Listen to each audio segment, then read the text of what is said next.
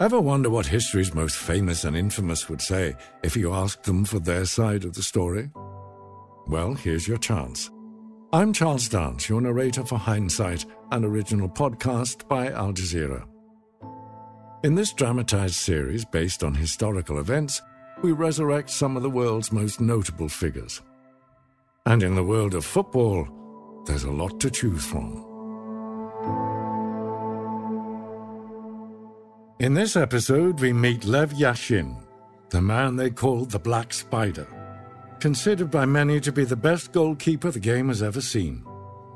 This Soviet era legend revolutionized the position by roaming well beyond the box, barking orders to his teammates, and even punching away the ball, all at a time when a goalkeeper was expected to do no more than stay at home to mind his net and his business.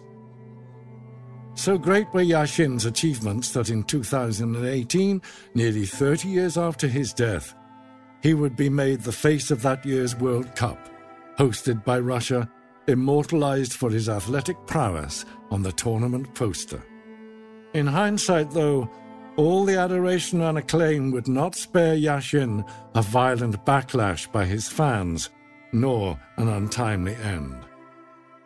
Hindsight, you've heard of them. Now it's time you hear from them.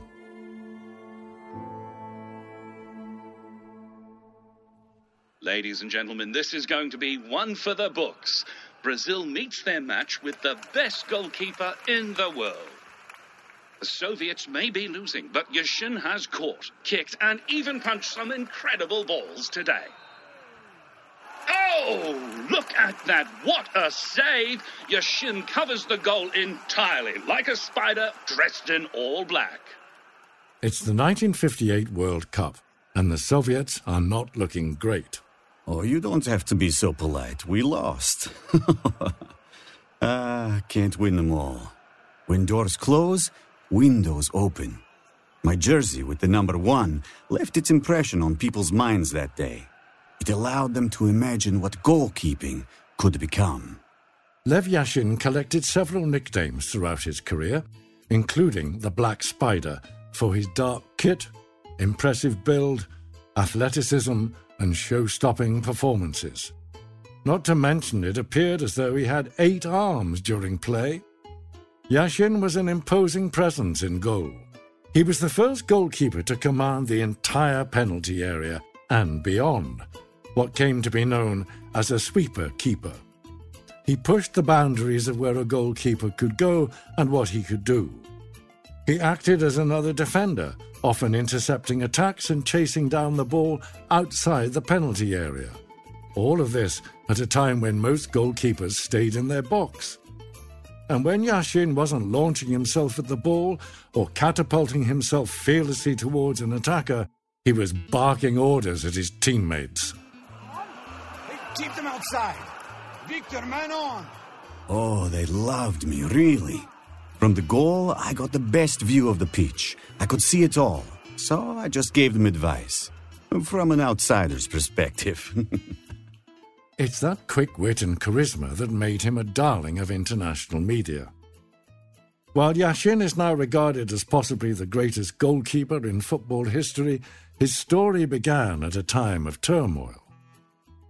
Born just a few years after the formation of the Soviet Union and dying just one year before it collapsed, it's impossible to disentangle Yashin's personal and professional history from that of the USSR's. And Lev Yashin, the goalkeeper who dared to think outside the penalty box, remained a loyal hero to the Soviet working class to the very end.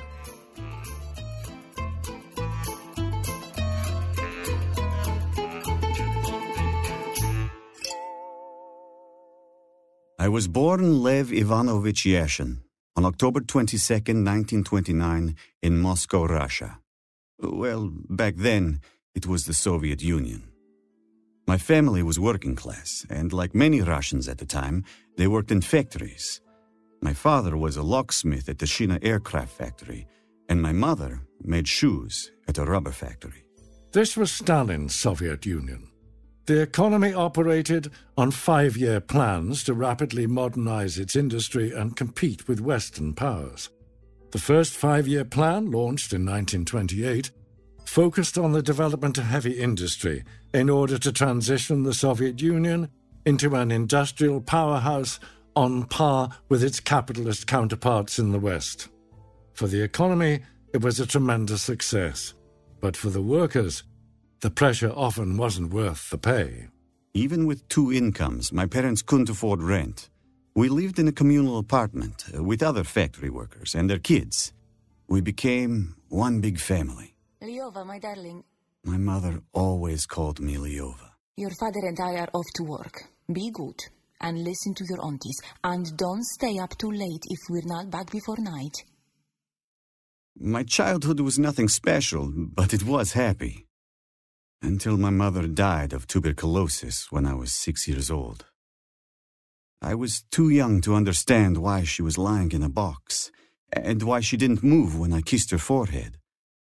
My father was heartbroken.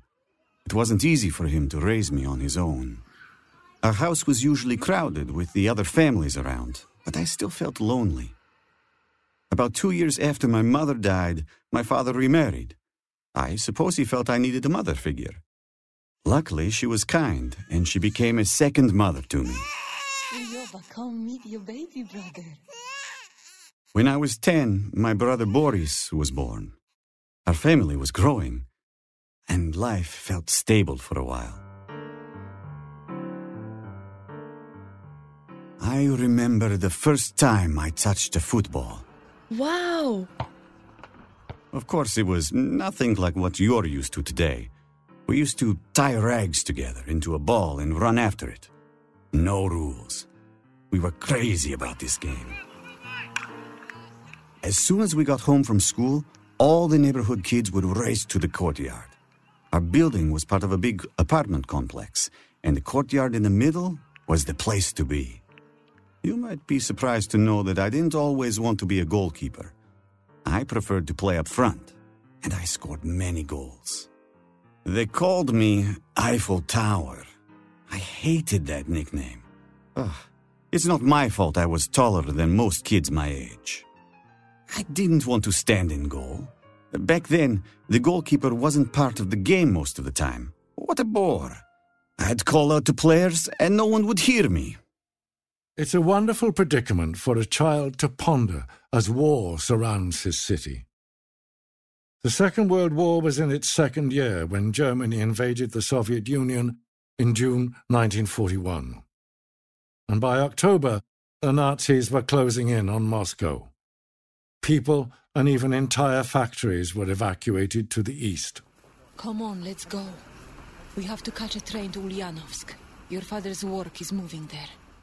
Ulyanovsk, the birthplace of Vladimir Lenin, is about 700 kilometers east of Moscow. There, the Soviet people were building a new industrial zone away from the front lines. Nearly 1,500 factories were moved from Moscow to support the war effort. That was the beginning of the Great Patriotic War, as we called it. But for me, that was the day my childhood ended. Life in Ulyanovsk was hard. Factory machines were dismantled and moved out of Moscow, and we, the workers and their families, had to assemble them ourselves and build shadow factories. That winter, I spent days dragging heavy machines through the snow to help my father set up a workshop outside. The factories still had to run, even when they weren't fully built yet.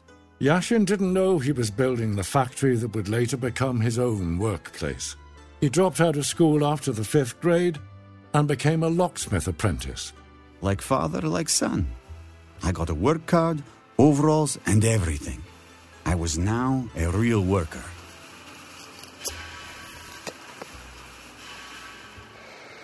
We slave away all day in this factory. Might as well enjoy a cigarette every now and then. Light up, Liv. Yeah, I picked up that bad habit early in my life. On our free days, my father and I collected the clothes and other things that we no longer needed, and packed them on a sled, and walked to the nearest village to trade them for potatoes, oatmeal, flour, uh, whatever we could find, and hoped they would last us till our next free day. Those didn't come by very often. Everyone in my generation struggled. We grew up before our time.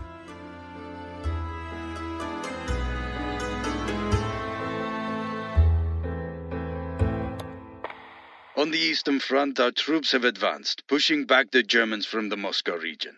It looks like Muscovites could be returning home in a matter of months.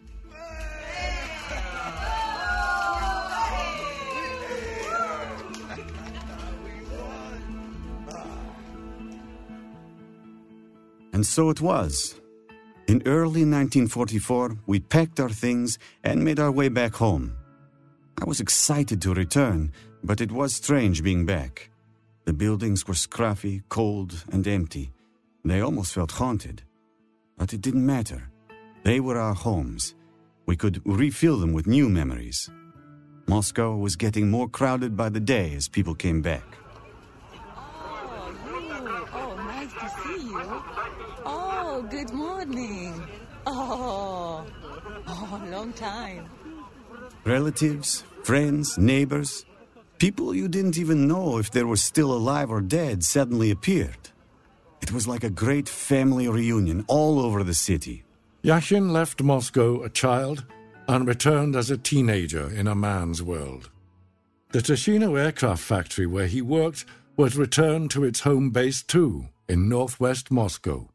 I had to wake up every morning at five, take two trams and a metro to get to the factory, and in the evening I did it all over again in reverse. By the time I got home, the day was over and I had no energy left. During the war, uh, there was no time for games, no time to roll our rags together into a ball or argue about who stands in goal.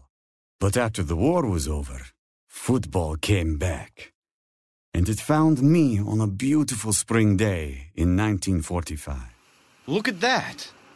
A poster that's not about the war? That's new. Well, let's check it out. Workers wishing to play football sign up for a chance to join the Red October Factory football team. Of course I went. I headed straight to find the coach running the tryouts. Hmm. All right. You, striker. Uh, you, defender. You, uh, you're no good. Go back to work. You, tall. Broad shoulders. You are a goalkeeper. Oh well, at least I got to play. Hey, wait for me! I'm coming! Those few hours I spent playing were the highlight of my day. They made the long trip to and from the factory worth it. They played with their slippers and regular clothes till they fell apart. And the balls, they were torn and repatched probably a hundred times. It didn't matter. We loved every minute of it. Keep shooting, boys. Ah, aim before you shoot. Ah, Yashin, you keep catching balls like this, you're gonna be just fine. Between 1945 and 1947, Yashin's life was stable, even good at times. He worked and trained during the week, and on the weekends, the Red October factory team drove to the stadium in Moscow to play football. It's there where an 18 year old Yashin really began to show promise as a goalkeeper. But it was also where he had what they called back in the day a nervous breakdown. Suddenly, something in me just snapped. What is happening to me? I'm never like this. I was angry, lashing out at people, getting irritated by the smallest things. Who took my pack of cigarettes? No, I'm sure I left it here. This is not me. This is not me. One day after work, I poured out all of my anger on my family. I don't even remember why. You know what? I'm leaving. You don't have to worry about me anymore. I'm sure whatever happened didn't call for that reaction. I went to stay with a friend from the factory for a while. Hey, Ilva, wake up. It's 5.30. You're going to be late for work. Not going. Ah, You know that's not an option, Lev. And we have football practice after. Not going. I don't know what that was. All I know is that I felt nothing and everything all at once. Maybe it was losing my mother, the weight of the war, having to become a man when I was a child. I don't know. But when I was 18, I felt I was re experiencing every hardship I had ever lived through.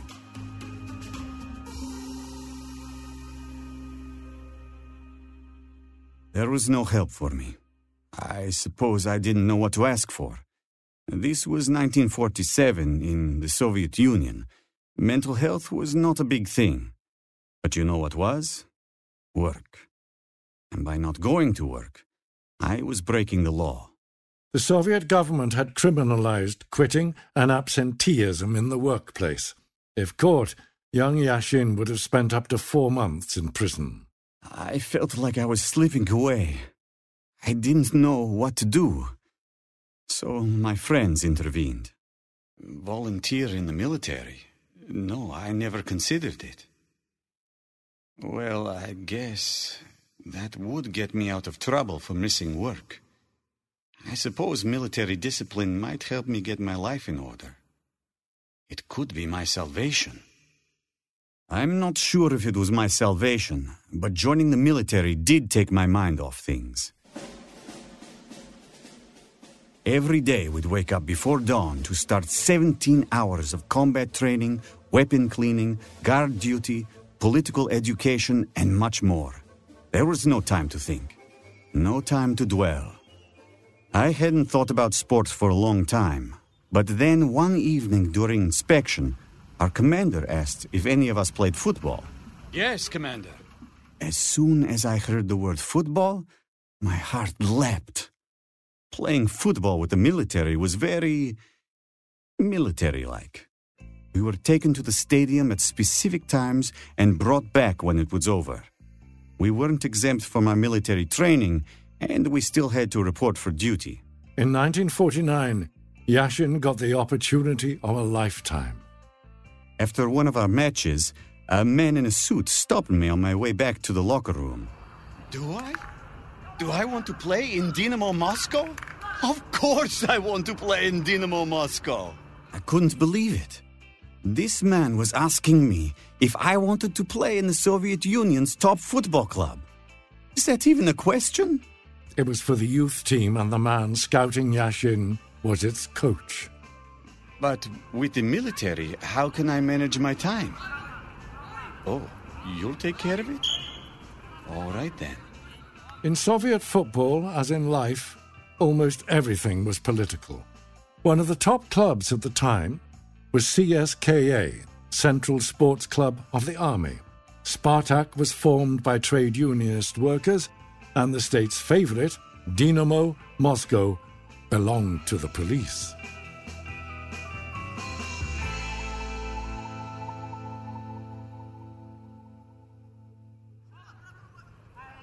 I was 20 and living the dream. The military agreed to let me join the Dynamo youth team. Maybe it had something to do with my new coach. Arkady Chernyshov was a football and ice hockey legend. Being mentored by an all round athlete opened many doors for Yashin. I trained every day.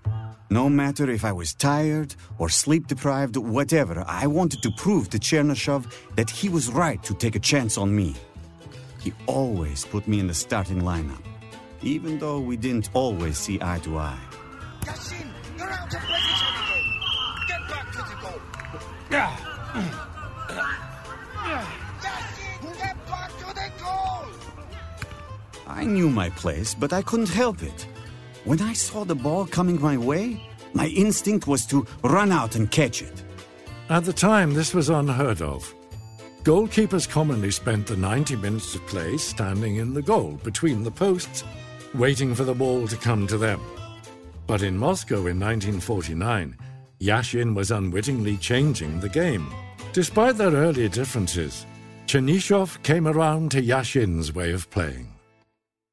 A few months into my time at Dynamo, He convinced the head coach of the first team to take a chance on me. I became the third goalkeeper, a stand in for Alexei Khomich and Walter Sanaya. But I couldn't complain. I had Khomich as my mentor. He's the man the British nicknamed the Tiger back in 1945. At my first training camp, our reserve team played against Traktor Stalingrad. That meant that neither Khomich nor Sanaya were playing. It was all me. Focus, lad. Focus. You can do it. Just keep your eye on the ball. I'm embarrassed just thinking about it. The ball is coming to you now. All you have to do is catch it. It was a windy day. The tractor goalkeeper kicked the ball straight in my direction. I froze for a second, and then. All right, run towards the ball, but stay in the box where you can catch it. Oh, the wind is strong. It's going farther now. Okay, run back. Run back. Now, just a few steps forward.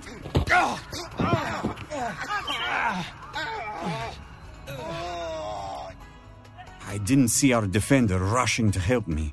We crashed into each other and fell hard to the ground. The ball went straight into the net, from goal to goal. I stood there, my head bowed in shame, while everyone, even my teammates, laughed at my stupid mistake. I was sure that was it for me, and at any minute now, I was going to be told that my football career was over before it even began. The tactic of coming out to catch the ball didn't work for him that time, but that very move that caused him so much embarrassment was the one that would put him on the path to becoming a goalkeeping legend. The coaches told me that the tractor goal was just a fluke accident, that these things happened. But things didn't get any better. Every chance I got to prove myself, I froze. I panicked. I moved too fast or too slow. No matter how hard I trained, I was still just a rookie. A rookie with promise, and not just in football. Being in the football reserve team meant I had some free time. Chernyshov, my former coach in the Dynamo youth team, could see that I was getting disheartened by the sport. So he got me into ice hockey. I hadn't even seen a puck before Chernyshov taught me how to play. He was one of the founders of the sport in the Soviet Union, so I was really being trained by the best. That year, in 1950, I joined the Dynamo ice hockey team. Guess what position I played? Yes, goalkeeper. But I wanted to. I secretly hoped it would help me practice my football goalkeeping techniques. But it wasn't easy to learn at first, not at all. Oh. Oh, hit it with the stick! Don't catch it! Force of habit. Back then, our gloves weren't padded. I can't tell you how much my hands hurt and bled. And even when I did catch the puck, it'd slip and fly right into the net. Very different from football. If a football was an eagle, eh, the puck was a fly. The hockey net itself was another story. Funny how in football I was chosen to stand in goal because of my height, but in hockey I felt like a giant. 189 centimeters tall, wearing bulky armor, crouched in a small goal. But I fell in love with hockey, and I got really good at it. And soon, another part of my life began to unfold. Valentina, would you like to dance? Hmm, I don't think so. I was on the dance floor like every weekend when I met Valentina, my Valia. Our mutual friends introduced us. I don't think I made a good first impression. I wore bulky boots and my hands were calloused from hockey. She danced with another man, so I danced with her friend. At the end of the night, I offered to walk them both home. I pursued Valia for years. I took her out, gave her flowers, brought back gifts every time I traveled with Dynamo Moscow. We loved each other. But she wasn't ready to take the big step. Okay, Valia, I'll wait. But we will be husband and wife one day, Lyubov Maya. While Yashin waited for her to say yes, he played ice hockey and football. You got this, comrade, eh? All right, Lev. Don't overthink it. Eye on the puck.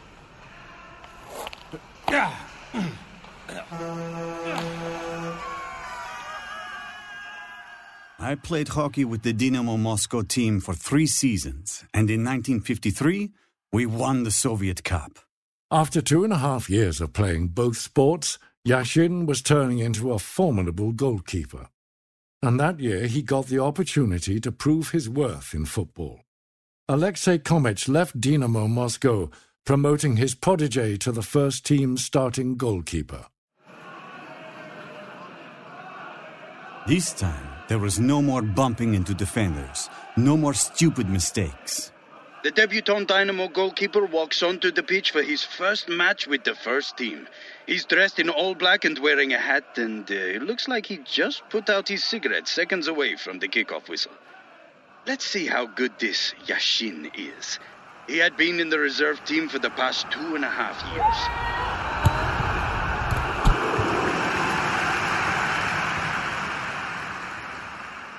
In 1953, we won the Soviet Cup. I felt invincible. I was catching balls, kicking balls, uh, sometimes even punching balls. If the ball was too close, I would just head it with the hat on. no one had seen anything like it. Rival teams and officials with the Ministry of Sport criticized Yashin and his eccentric goalkeeping style. They called it the circus. But Yashin's ways couldn't be stopped. A year later, he was picked for the Soviet national football team. He was also nominated to compete in the Ice Hockey World Championships that same year. He had to make a decision. I loved hockey, but when it came down to it, I chose football. I would always choose football. Yashin's debut with the national team ended in a sweeping victory. The Soviet Union beat Sweden by seven goals in a friendly match. Fortune was smiling down on Yashin, and not only on the pitch. Well, it took four years, but in the autumn of 1954, Valia finally agreed to marry me. I picked the wedding date. New Year's Eve. The best way to end a year and welcome in a new one. After our wedding, I only had six days with Valia before I had to go away to training camp for two months. She was not happy about that. Having grown up in a crowded, poor, and war ridden environment, Yashin discovered within him a true family man who craved stability and peace. We were in our mid 20s when we got married. We both wanted children, and it wasn't long before we were blessed with our baby girl, Irina. And then another girl. We named her Yelena. I know you wanted a son. Well, that was before I met this little angel. Yes, you're a little angel. I grew up with a baby brother. Then I worked in a factory, joined the military, and started playing football. I was always surrounded by boys, so coming home to my girls was a welcome change. I wish I had enjoyed it more. I spent almost half the year away from home in my football days. One of my favorite matches in those early years was with the national team against West Germany in the summer of 1955. They had won the World Cup the previous year and were in Moscow for a friendly. We didn't know what to expect. I wonder what their tactics are, eh? Do you think they're as good as they say? Oh, man, they beat that amazing Hungarian striker, Puskás. Of course they're good. There was no way of knowing for sure. None of them had ever watched West Germany play. The 1954 World Cup was the first to be televised, but only in a few countries. The Soviets had to wait four more years before they could watch a World Cup match on TV. West Germany was good, but we were not too bad either. the champions of the world, and we beat them 3 to 2. West Germany was no ordinary opponent. Only ten years earlier, the two countries were at war. Now, in 1955, they were taking steps to mend the relations and promote peaceful coexistence through football. the Soviet Union arranged for 1,500 German fans to fly to Moscow to attend the match. That's one of the things I love about sport. It doesn't matter what's happening off the pitch, it's just about the game. Your love of football takes over, brings you together. It was a great match. The next couple of years were good ones. The Soviet national team won gold at the 1956 Summer Olympics. Yashin conceded only two goals in the whole tournament. Do you want to know my secret? Before a game, I smoked a cigarette to calm my nerves and sunk a nice vodka to tone my muscles. Back home, Yashin helped Dynamo Moscow win the Soviet championship for two consecutive seasons. That was also around the time Yashin joined the Communist Party. Sport in the Soviet Union was a means to an end, displaying Soviet power to the world, and athletes were considered representatives of the state. Valia and I spent the first few years of our marriage crammed in a room in communal housing before the state gave us our own apartment. It was humble, but it was our home, and we never moved. I also never changed cars. I only drove my Volga. I liked what I had, so why look for more? He also played his entire professional career with one Soviet club. For the first time, our national football team qualified for the World Cup. In 1958, we headed to Sweden. We were the Olympic champions, so we felt confident. But oof, it was tough. We drew with England, and we beat Austria. And then we met Brazil. But Vova, close him down! Boris, eye on the ball now! The legends are true. Those Brazilian players are something else. Vava, Garrincha, Didi, and Pele in one team? It's a blessing we only lost by two goals. I don't know how I stopped all the other shots they fired at me. Sweden knocked us out in the quarterfinals, but it wasn't a complete failure. Personally, I gained a lot experience, exposure, friends. Valia, come meet my friend. This is Pele. This 17 year old will become the greatest footballer in the world soon. Good luck, my friend. I'll see you in the next one. Valia, wait for me here. I just need to go to the bathroom. Throughout his career, Yashin had stomach ulcers. He would self medicate with a solution of water and baking soda that he kept in a paper bag on him at all times. Coming back from Sweden, there was no celebration waiting for Yashin or the national team, for the world had gotten a glimpse of the Black Spider. I laughed the first time I heard that. I wish I had eight limbs to stop the ball. but you know what's funny? I never actually wore black. It was just very dark blue. But those were the days of black and white pictures. Lyova, do you have to throw yourself on the ball every time? Your kid has turned the bat black. I'm sorry, Valia. I'm just living up to the name. the 1958 World Cup surely put Yashin, as well as the Soviet national team, on the sporting world's radar. But the World Cup that followed in 1962 in Chile was a different story. We played Chile in the quarterfinals.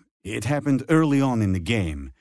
A Chilean player was entering the goal area. I had no choice but to throw myself at his feet to catch the ball. I did catch it, but I also got kicked in the head pretty hard. Uh, uh, what happened? Yashin was unconscious for a minute and a half. He played on anyway. No, I'm fine now. I can play. Just give me a hand up.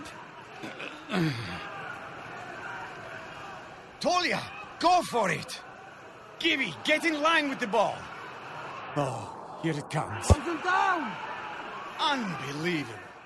The match ended 2 to 1 for Chile. When he scored the winning goal, Eladio Rojas ran, not to celebrate with his teammates, but to hug Yashin. the Chilean considered scoring on Yashin among the greatest of achievements. For the second time in a row, the Soviet Union's run at the World Cup ended in the quarter-finals. Live broadcasting from Chile wasn't possible at the time, so Soviet fans had to rely on newspapers to find out how their team was doing. The Soviet press was brutal. Yashin did not come through looking good. No one blamed me more than I blamed myself. Lyova, you must sleep. You know that the journalists who blamed you for our loss were probably instructed to do so? To shift the blame from the team officials. It's not about that, Valia. What kind of a goalkeeper would I be if I wasn't tormented by the goals I allowed?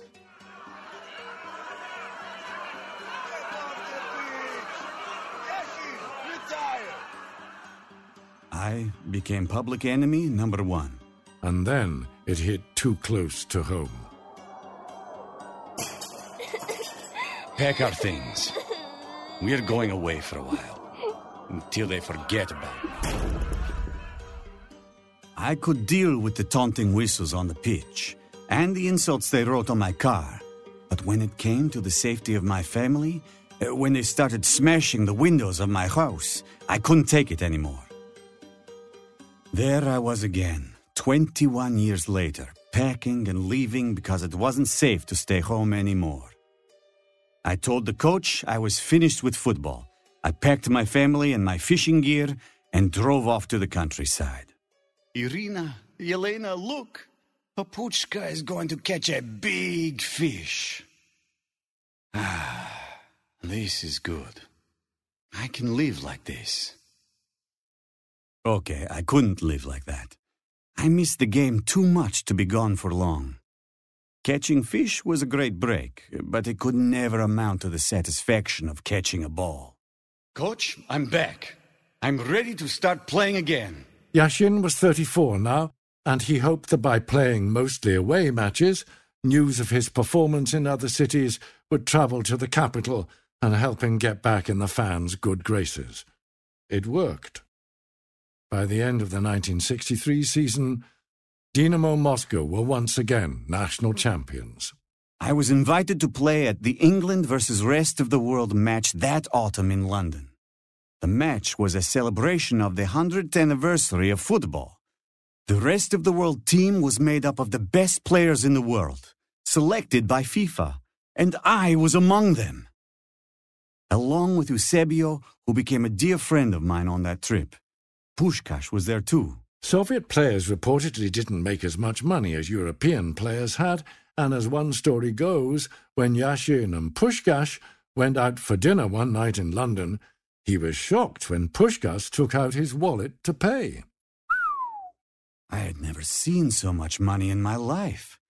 Uh, But it was okay. I never wanted two things money or to live outside the Soviet Union.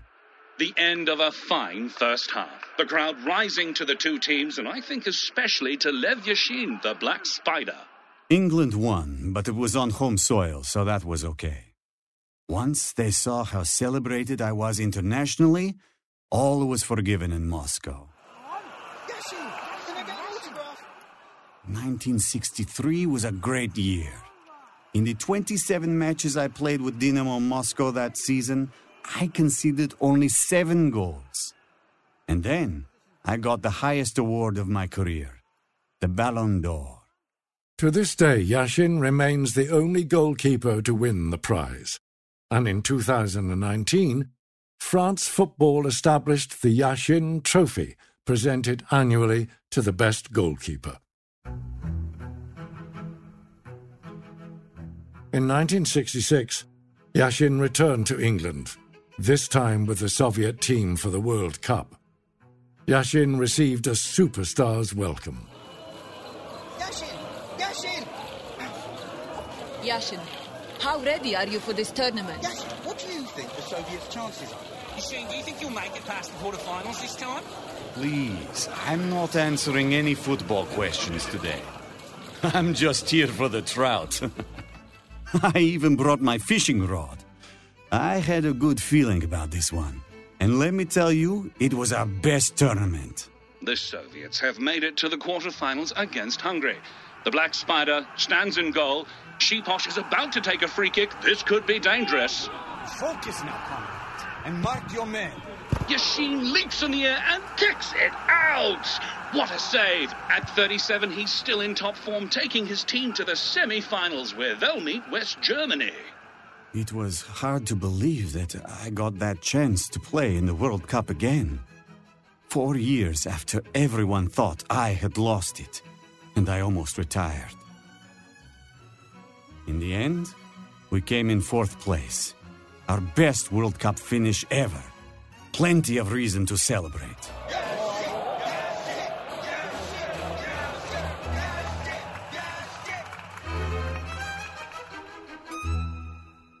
But Yashin's time on the pitch was coming to an end.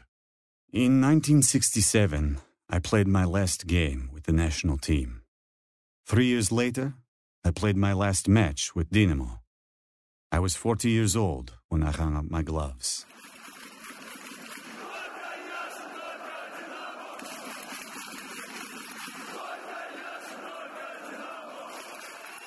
Thank you. Thank you, everyone. Thank you. I retired from playing, but I didn't quit football altogether. I mean, what else would I do? I became the head coach of the Dynamo Moscow team for four years. All right, guys, that's enough for today. If you need anything, come find me in the office. I'm here all day.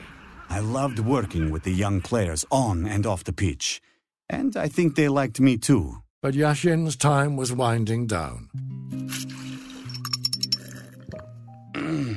Ah, it's getting worse lately. My stomach ulcers were bothering me a lot. That's not all. I was a heavy smoker most of my life. It was fine when I was playing, but after retiring, my health deteriorated. Football was my destiny. When I stopped playing, my body didn't know what to do with itself.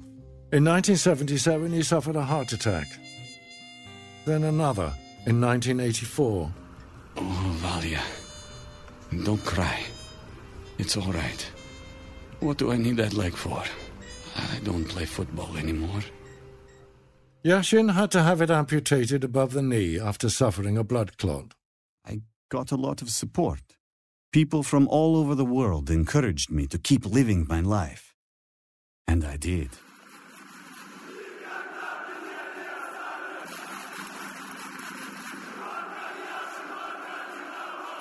They all came to see me. For his 60th birthday, Dynamo Moscow hosted a match in his honor. Yashin entered the stadium in an open top car, waving to the crowds who sang his name. It would be for the last time. A few months later, in March 1990, Yashin died of stomach cancer. Throughout his 22 year career, Yashin kept around 275 clean sheets, 275 matches where he conceded no goals. He also saved more than 150 penalty kicks for Dynamo Moscow and the Soviet Union, according to FIFA. The Central Dynamo Stadium, home ground for Dynamo Moscow, is named in his honor.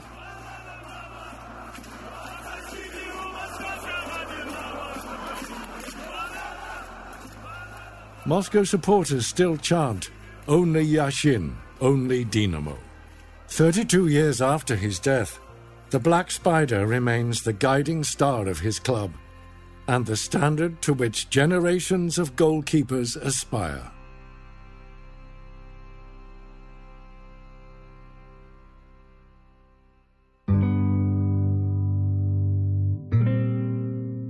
Hindsight is narrated by me, Charles Dance. This series was produced by Sowt Podcasts. Their team is producer and editor Tala Elisa, production coordinator Rana Dawood, editor and fact checker Omar Faris, associate producer Basant Samhoot, sound design by Taisir Kabani. Assembly sound editing by Yazan Kawas. This episode is written by Summer Nazif. Research and interview by Joanne Bustani. Fact checking by Rahaf Salahat. Special thanks to Mauricio Barrero for speaking to us about the character. Lev Yashin is played by Morgan McLeod. Football commentary is played by Stephen Brunton. Extra voices played by Anita Piotrowska. Voice coaching by Zayn Ganma. Recording by Revolution Recording and Coco Productions. Additional research and fact checking by Al Jazeera and Lynn Enwin. Script editing by Danilo Hawaleshka. Joe DeFrias is the executive producer of Special Projects. Juan Carlos Van Meek is Al Jazeera's Director of Digital Innovation and Programming.